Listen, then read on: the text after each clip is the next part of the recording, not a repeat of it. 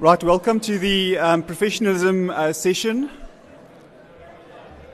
Um, before, we, um, before I announce the, the session and the speakers, just an announcement um, from the previous session from Brian. Um, uh, Brian just let us know that you can access all his work um, on zaeconomist.com. So please, please make sure to check out that website uh, after, after the sessions today.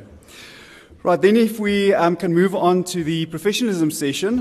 Uh, thank you very much to Nico van der Colff, who will be um, leading the session for us.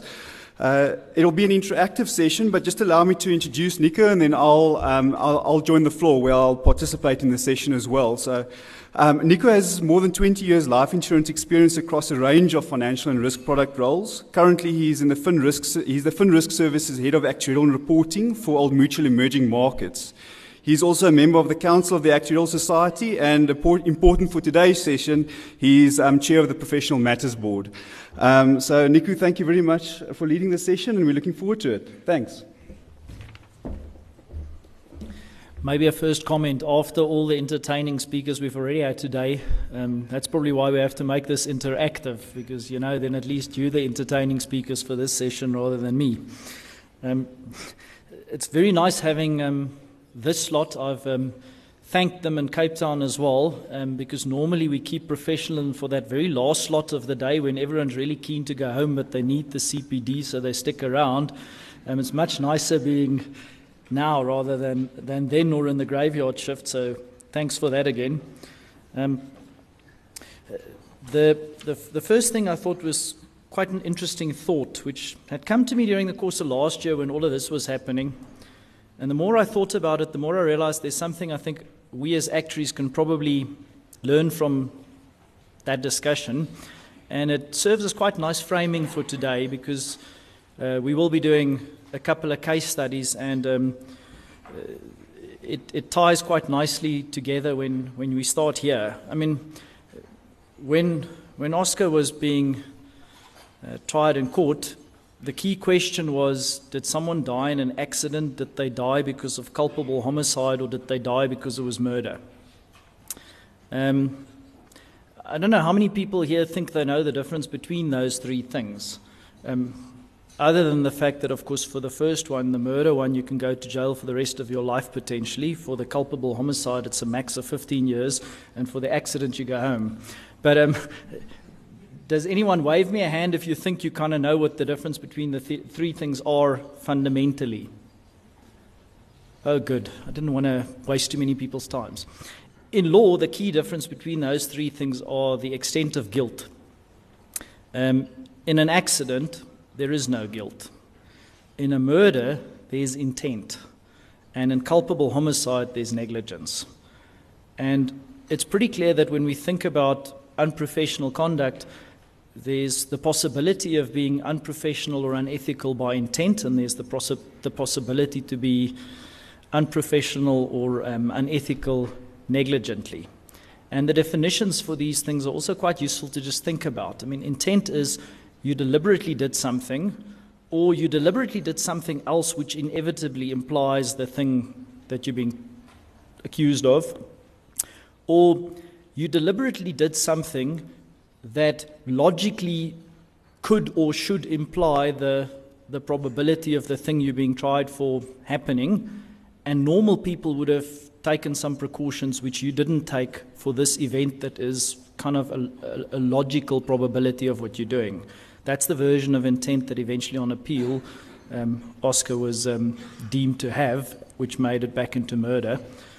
The culpable homicide negligence one is that reasonable people would have taken precautions against this um, unlikely outcome, but still an outcome that could happen, and you failed to do so. Um, it's the version of not locking your door before cleaning your gun type thing almost. Uh, that's negligent because someone could walk in um, and an accident can happen. Um, but that would be culpable homicide because you didn't take the precautions potentially. So, the videos we're dealing with today, we've got two video case studies, which um, it's very nice to be able to see those of you who still have dual membership. Um, thank you because you sponsored some videos for us, and we got them from the Institute and Faculty of Actuaries. Um, and one of them deals more with a, an intent type issue where you can land in a situation where there's a temptation to do something that's wrong. And the other deals a bit more with a scenario in which people were kind of trying to do their jobs, but in the sequence of events, it didn't quite work out the way it should have, and therefore um, conduct becomes questionable because the precautions weren't in place. Um, the way it'll work is um, we've learned from Cape Town not to, not to um, slice the videos too much and have too much discussion in between because then the session would have lasted for three hours. Maybe we'll do that for a future CPD session. I haven't gotten to the point of stitching them all back together into one video, so we'll run through a couple of the videos and then we'll do the questions at the end. And that's going to be done by saying, as we sit on the floor, uh, find three or four people and in groups of three or four, just chat through the questions. Once we've chatted through questions, we're going to have a, a big forum dis- discussion again just to say uh, what were the interesting points that came up in your smaller group discussions and what were the things that in your smaller group discussions felt like a really thorny question that might be worth um, throwing open to the whole floor. Um, the good news, therefore, is that you should only be counting professionalism CPD if you actually learn something from it. So um, that means the onus will be fully back on you to try and get that value into your small group discussion. Um, the good news on the last point is um, these things have deliberately been picked by the IFOA not to have um, very strong right and wrong answers that you couldn't actually find a way of explaining that because you believe this, you could actually justify some other answer too. So don't, don't feel like there's a best answer for each of these things. There probably are better answers and worse answers, but some features sometimes can, can cross over quite, quite nicely, so everyone does have value to add. With that, straight into the content. A complicated process, a nightmare. Hi, I'm Clive Spongy, and you may remember me from other actuarial training videos, such as being prudent with safety in numbers Assumption 2, the return of the assumption, and the award winning I is not a number, yet I is one. Hi. Hi, I'm Jolyon Joyce. I know what you're thinking. Hey, Clive and Jolyon, what are some of the main issues when moving from one actuarial job to another? Hmm, well, one of the main issues to consider is when, how, and even if to use the knowledge and information gained from your present company and apply it to your new role in a different organization? Well, you're in the right place. That's what this video is all about. So, let's get that show on the road. Nice.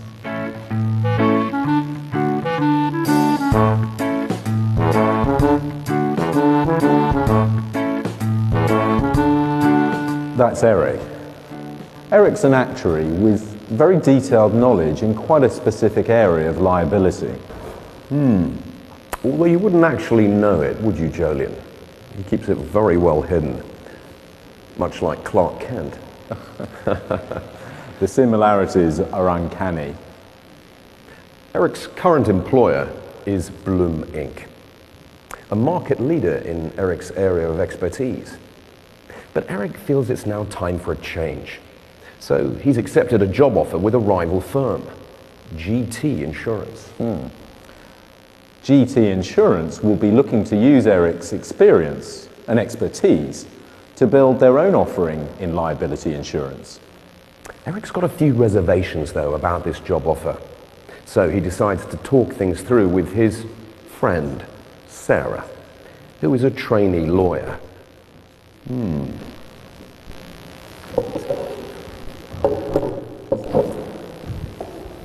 In a nutshell, Eric is worried about what, in terms of his professional knowledge, is okay to use in his new job. Ah.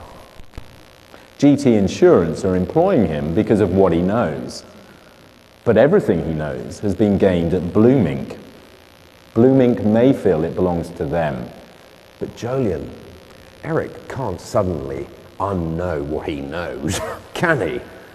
So, what's he supposed to do? That's a great question, Clive. Thanks, Jolyon.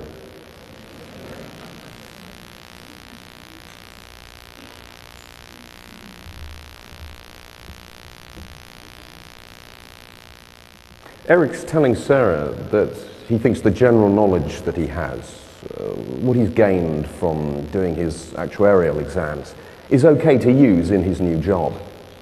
Even though he's designed some products with his professional knowledge for Bloom Inc. Hmm. Sarah agrees.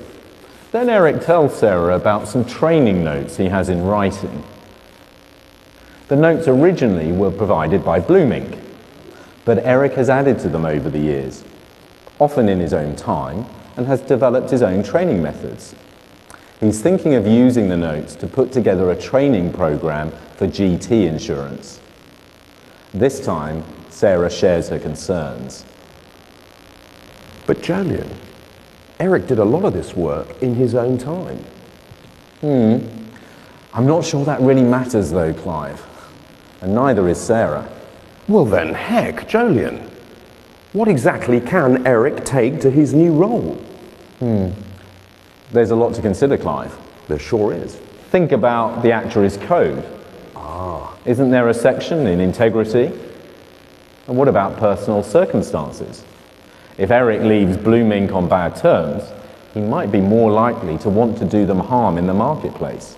Yes, but if he leaves on really good terms and still knows a lot of people who work there, he might make professional decisions that would favour Bloom Inc. But he has a duty now to GT Insurance. Hmm, exactly. So what exactly is he supposed to do? What are the boundaries? When it comes to professional knowledge, what exactly are the boundaries of what's acceptable and what isn't? All great questions, Clive. But I'm not the person to ask.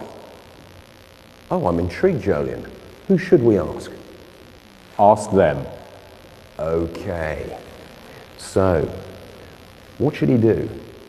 Where do the boundaries lie? And when it comes to professional knowledge... You don't need to repeat the question, Clive. What? You don't need to repeat the question. Oh, right. Smile. Nice.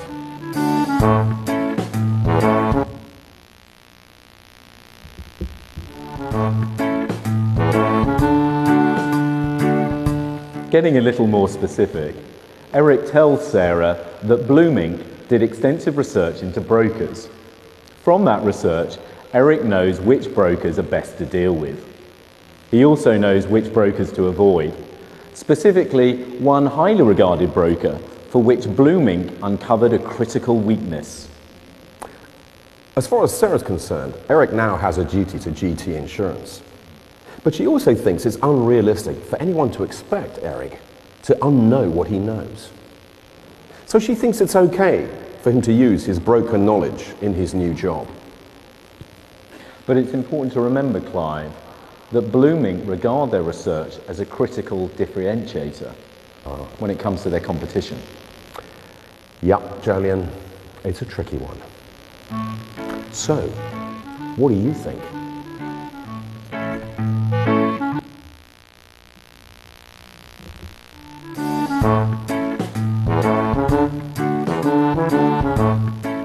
Okay, so it's three months on, and Eric is doing well in his new job at his new company. But Eric's manager has just asked him to provide some initial thoughts on a brand new service that GT Insurance is thinking of offering. A service that would be the first of its kind in the marketplace. The only trouble is that in the last few months of Eric's time at Bloom Inc., he discovered that they too were planning on launching the exact same service within the next six months. So what should Eric do? Should he tell GT Insurance about Bloom Inc.'s plans? That's the big question, Clive. It sure is. Nothing's ever straightforward in these actuarial videos, is it, Jolyon? No, it isn't, Clive.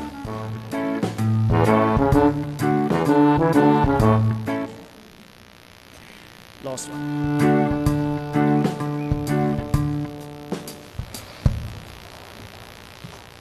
Hey, Clive. What you got there? Well, Jolyon, it's actually a copy of Eric's employment contract from Bloom Inc. How'd you get hold of that? And that's not important right now. What is important is that it says this. You may not disclose or make available to others any confidential information or intellectual property relating to current prospective business developed used, or possessed by Bloom Inc. These restrictions apply even after leaving the employment of Bloom Inc. Interesting stuff, Clive. Do you know what's in your employment contract? Food for thought, Jolyon. Well, that's it till next time. So it's goodbye from me, Clive Spongy. And it's goodbye from me, Jolyon Joyce. Goodbye.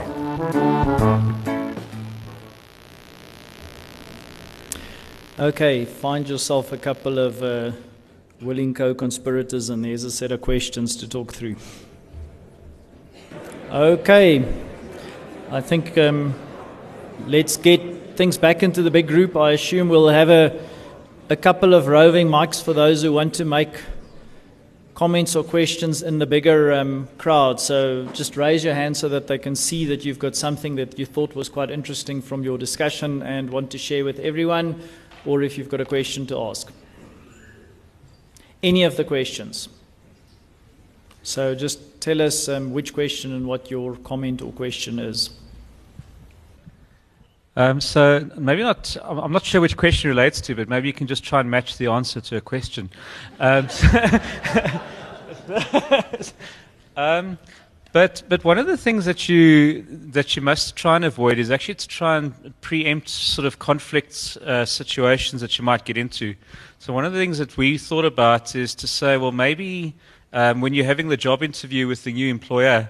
Um, at the point where you maybe get the offer, um, at that point you can start asking questions like, you know, why are you actually hiring me? Um, you know, if I were to get in a situation where, well, uh, So you're changing jobs regularly.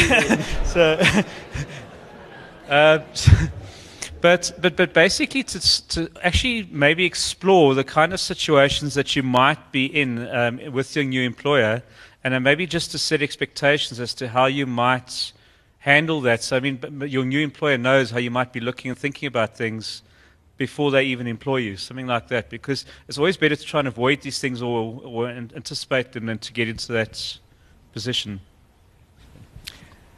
Yes, thanks for that. I mean, I think the employment contract one is one that was um, very interesting. I'm, I'm tempted to go Cape Town crowd. It was pretty obvious that um, reading a, an employment contract that goes along with an offer of employment is something that um, some energy goes into the benefits, but not that much into the um, the constraints on IP and confidentiality and the rest.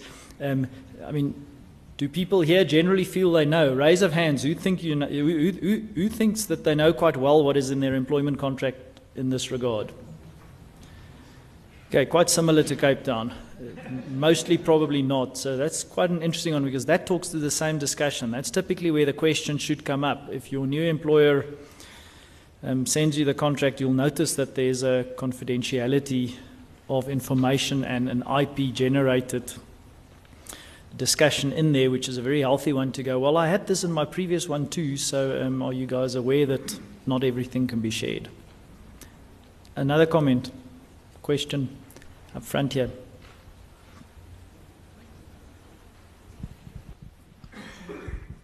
Um, for me, a comment is whether these um, scenarios, questions, or comments can be enforceable in the in the in the court of law. So you have a graduate. Uh, he's very desperate. He wants to get a job. He comes in. You pay him as little as possible because you wanna get as much output as possible from him or her. Good. It all sounds nice. Yeah. and then he gets a better offer somewhere. He jumps ship by a blink of an eye.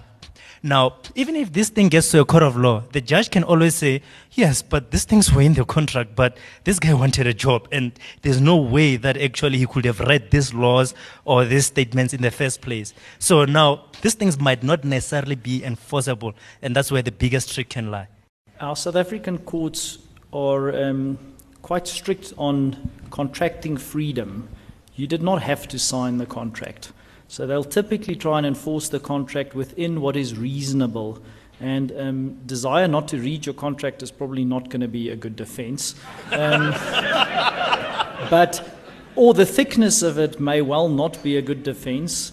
But what um, will be an example is I mean, I know from my own employment contract, there's quite a broad clause there that's protecting the company's interests quite well with regards to IP generated while I work for them. I mean, it includes, if you just read the wording, it potentially even includes a song I write over the weekend, um, which clearly uh, courts would not interpret it to be overly broad, but they would probably try and enforce what's in your employment contract. So um, I'd be a little bit careful to assume that it doesn't matter.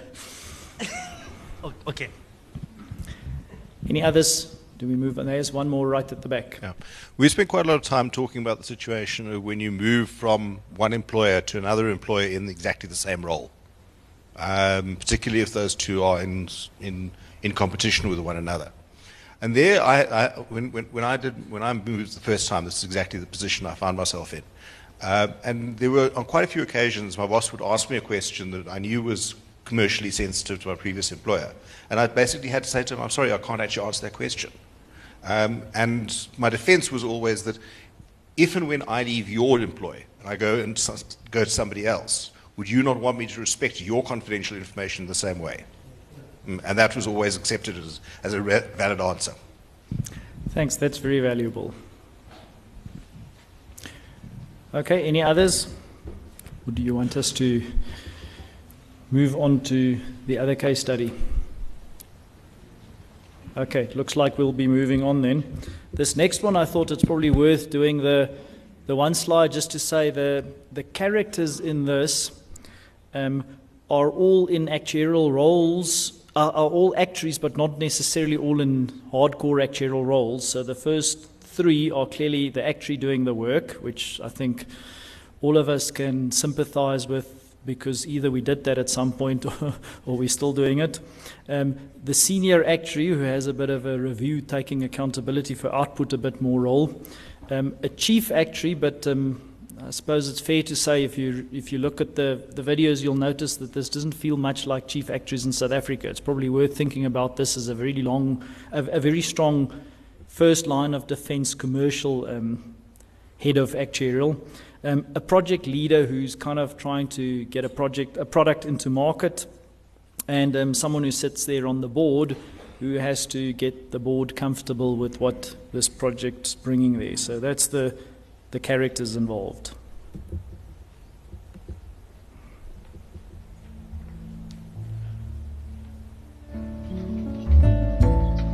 Okay, Georgina, here's the work for the new CoverMax product you asked for. Thank you, Stefan. I appreciate all the hard work. No problem. It wasn't completely straightforward, but we got there in the end. You're an actuary now, Stefan. Nothing's ever straightforward. Agreed. The main problem was that so much has been affected by the recently changed regulatory requirements, mm.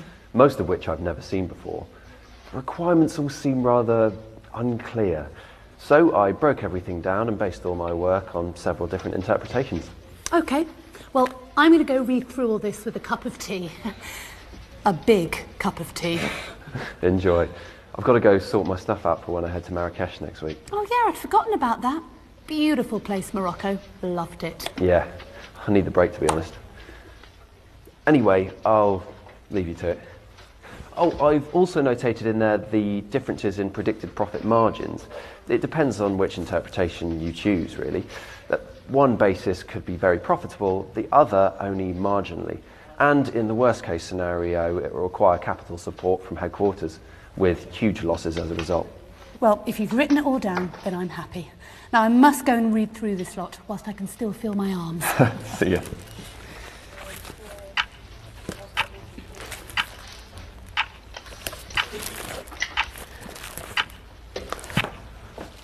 Sarah said you needed me. Yeah. It's about this report. Now, I've had a read through it. Well, most of it. And although I appreciate all your hard work, it all seems rather... Inconclusive? Long. Oh, okay. What you've done is very good, Stefan. Probably a little too good, in fact. The problem is, the work you've done is so detailed, it's actually obscuring the information we need. I tell you what, why don't we, well, you, split the document up into a main report and a separate appendix. Okay. Yeah? Okay, so we put all the detailed work and findings in the appendix and keep the main report for the juicy stuff, the central estimate.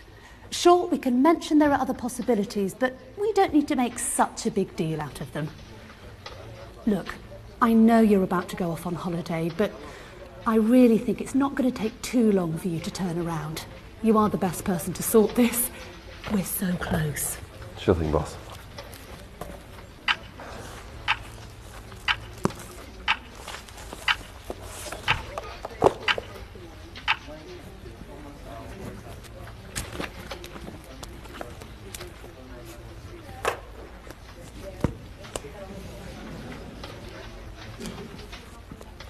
Afternoon, Viraj. Good to see you, Georgina. Here's the report we've been working on. We think we're in a pretty strong position to go to the board. Good. There was quite a bit of work involved, but I believe we've covered all bases. Oh dear. Oh dear, what, Viraj? Well, whilst I can see this is all very good work and I can really see the hours that you've put into it, but I don't think this will be suitable when it comes to briefing the board. Oh, really? Well, I thought. It's too long, Georgina. We don't want to overload people with a mass of complicated jargon, loads of caveats, and a whole range of different outcomes. What I want you to do is to reduce the whole thing down to three pages. Write it in plain English, and let's give them a clear and concise message. At the end of the day, we don't want to bored board. okay, shouldn't be a problem. Thanks, ah. Viraj. One more thing. Please give the whole thing a much more positive feel. Some of the assumptions seem rather cautious, and we can't um, justify excessive pessimism in our world. Uh, please rework some of the numbers to a more realistic basics. Okay, And once you and your team have done that, please bring it back to me. sure thing. Remember, Georgina, less is more. Less is more.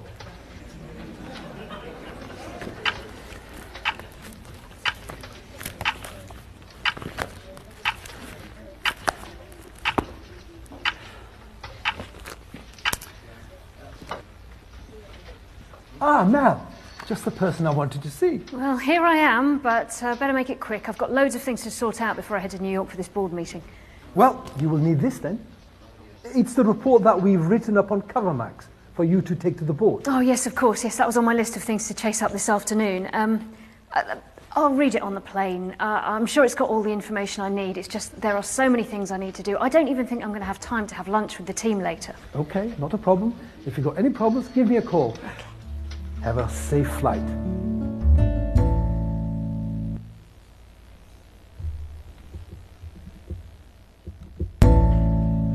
Hi, Viraj, it's Mel. I literally landed 20 minutes ago. Mm. No, I'm, I'm presenting in 40 minutes. Viraj, I, I can't hear you very well. Are you outside?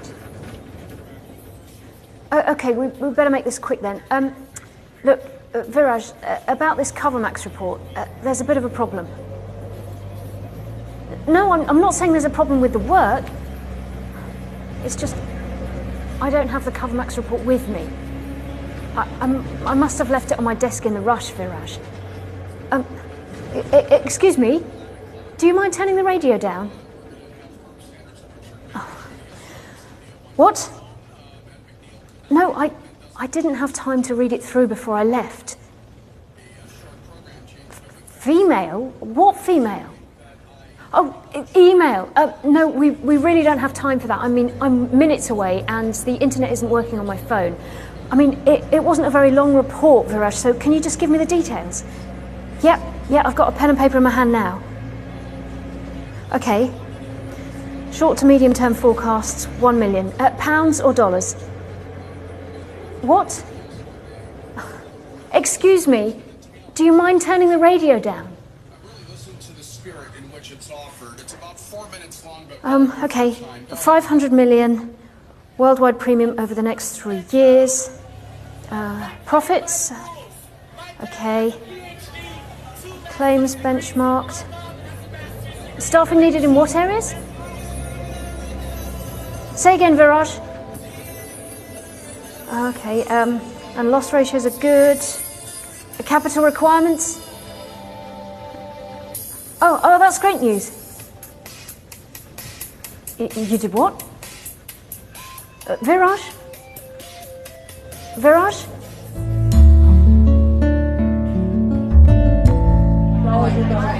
Everyone, this is Mel. Mel's come over from London today to talk us through the progress made on a new product she's currently working on. Go ahead, Mel. Thanks, Jacqueline. Uh, hi, all. Yeah, I'm here to talk about the positive stuff from the work we've been doing on a, uh, a new product, CoverMax. I mean, the product itself actually requires very little capital to run, um, and we're already seeing profits across the board, uh, some of which are actually quite significant. Excellent. Indeed. Obviously, I won't bore you with in depth data and stats, but it, it is safe to say that everyone back in London is really excited about this. I bet.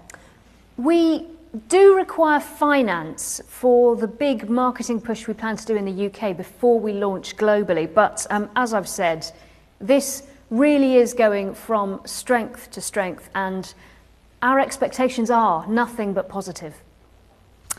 Well, this seems like a no brainer to me. I believe that we should support the great work going on CoverMax. I propose that we allocate the required capital toward the project in order to keep the profit margins heading the way they currently are. All those in favor? Excellent. Well, that's that then. Right, uh, next item.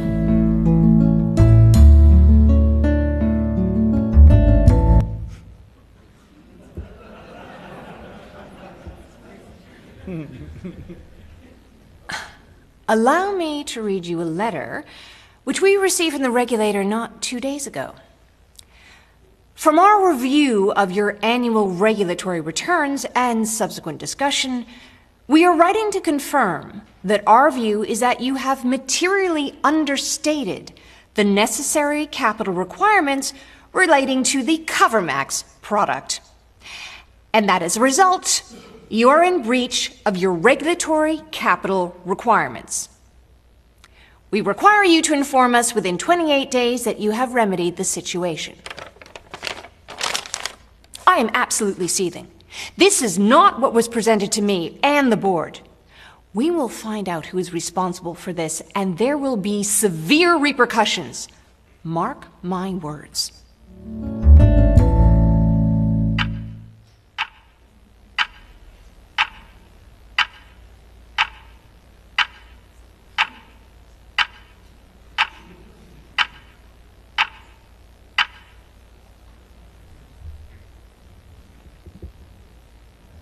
Last one.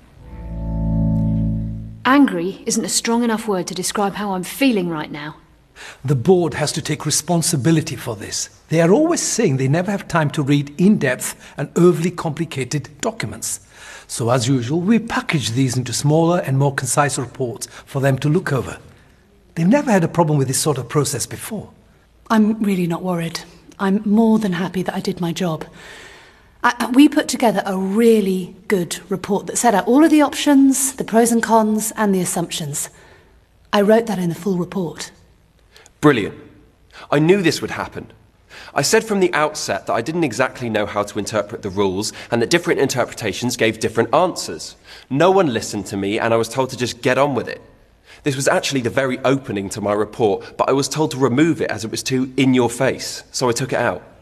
As a result of other people's failures, my reputation in the company is completely destroyed. Sending me all the way to America with incorrect information. As I say, embarrassing. If they knew this was a risk all along, they had a responsibility to make it clear. They wanted more concise information.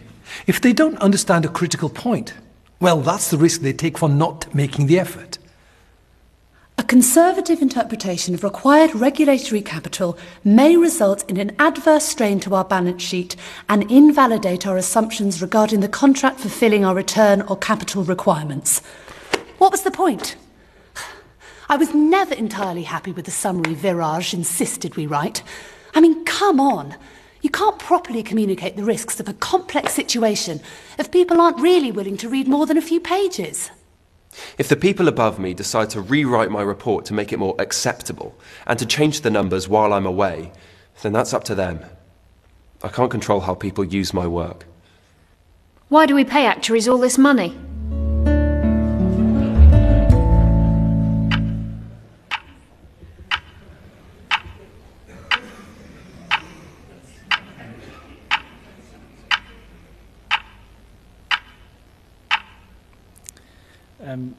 Initially, when I saw this, I thought they were doing quite well at exaggerating some of the stuff I've seen happening quite regularly. And um, then in Cape Town, people told me they were underplaying it. So maybe um, it's good that we get to the questions. Um, there's, the, there's the list of questions to discuss in your smaller groups again.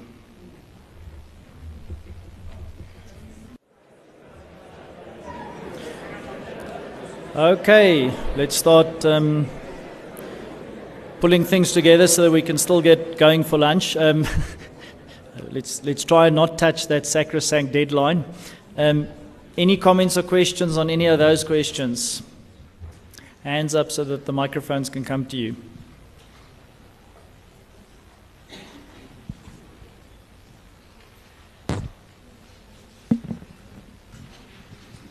Nothing. This is all very straightforward.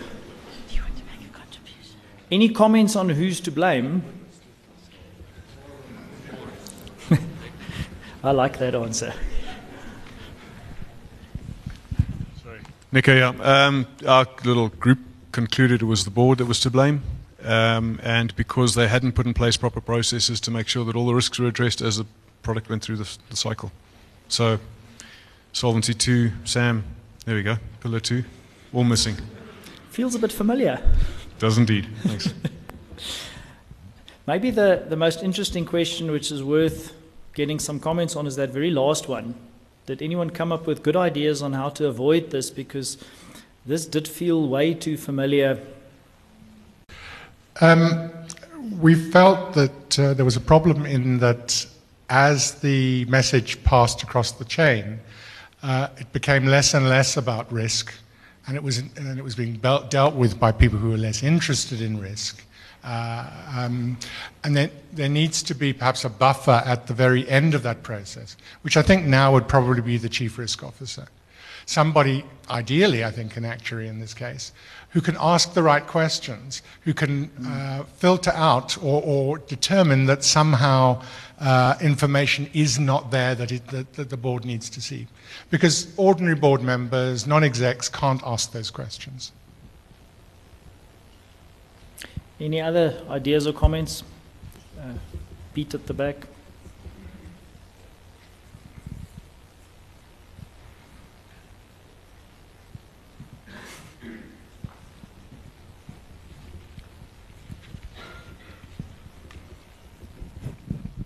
Peter Carswell from Milliman.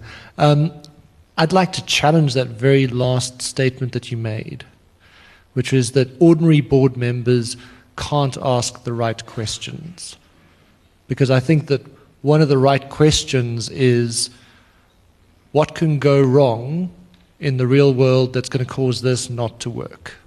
And I think that that's a very simple question that every board member can ask, should ask. And when the presenter suddenly fumbles and goes, I don't know the answer, you can throw it back and say, well, then you haven't done your homework well enough. And I think the chief actuary should have been fired. okay, it sounds like there's a couple of people here where if this was their company, we'd have five people out of a job.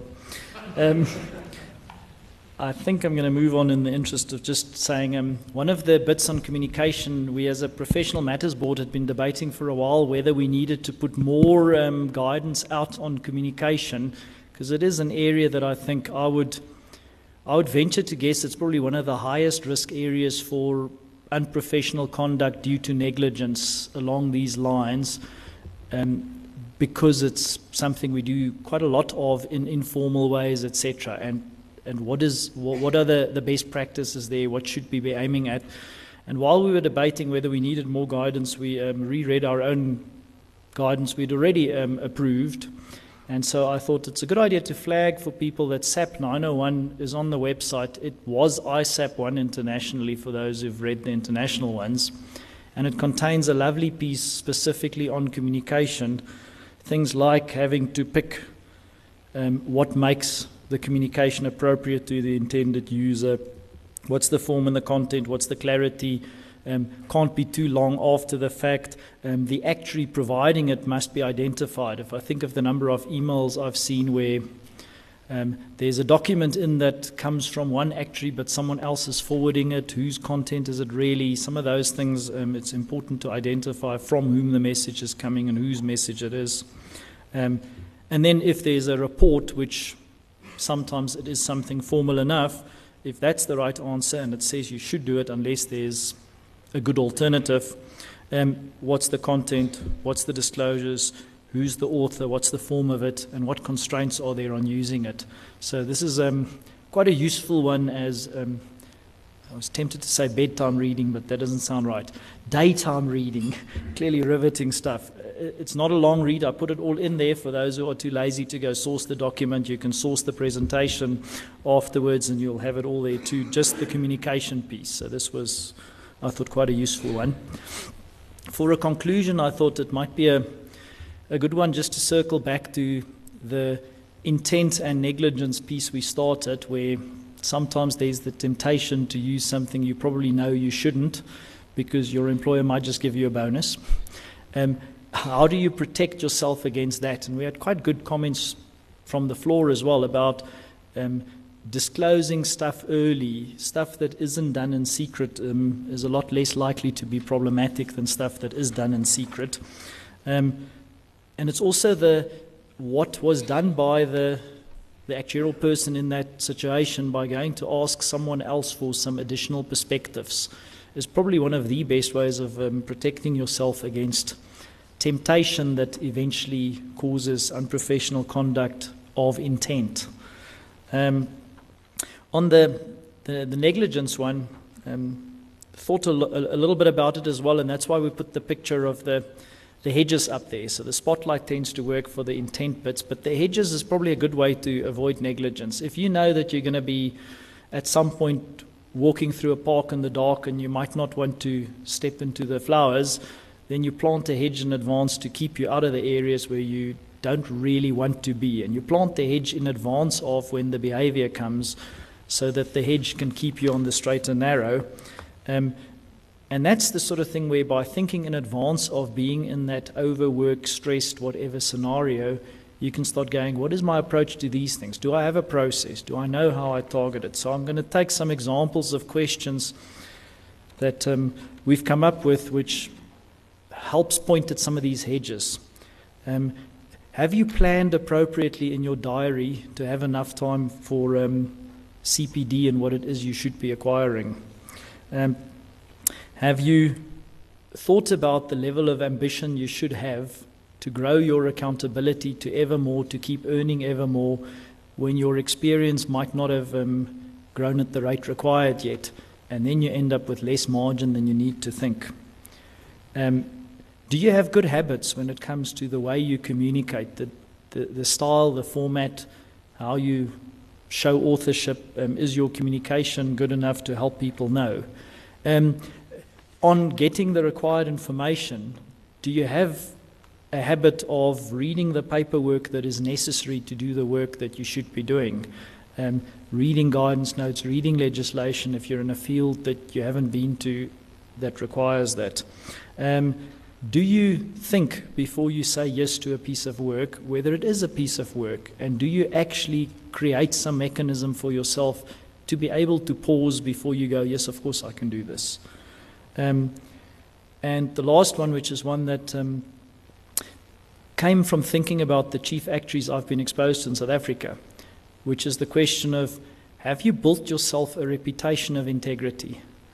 Because once people know that you're someone with very strong integrity, you're less likely to get pushed into the same places that people could get pushed that don't have that same reputation.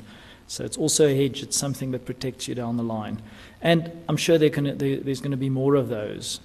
Um, it's worth spending a bit of time thinking about what are the hedges you need to put in place in your life to avoid the, the, the negligence, unprofessional conduct. Um, that's what we had for today, and I'm, I'm giving back to Colin for a couple of announcements before lunch. Thanks, Nico. Um, before the announcements, please join me in thanking Nico for leading an excellent interactive um, professionalism session. Thanks. Okay, so the good news is this does count to the professionalism requirements of both the Institute and Faculty of Actuaries as well as the Actuarial Society. Um, then just the lunch announcements. Um, lunch will now be served. Soft drinks can be ordered at the society's cost. Uh, we will reconvene in this venue at 1.30 for the panel discussion on closed books. Um, and then just in terms of the lunch arrangements, um, lunch will be served in the ballroom, so it's just down the passage around the corner. Um, and then just a final reminder for those of you that want to swap your parking tickets to please do so during the lunch hour. Um, it, will, it won't be possible after lunch, so please remember to do that. Thank you very much.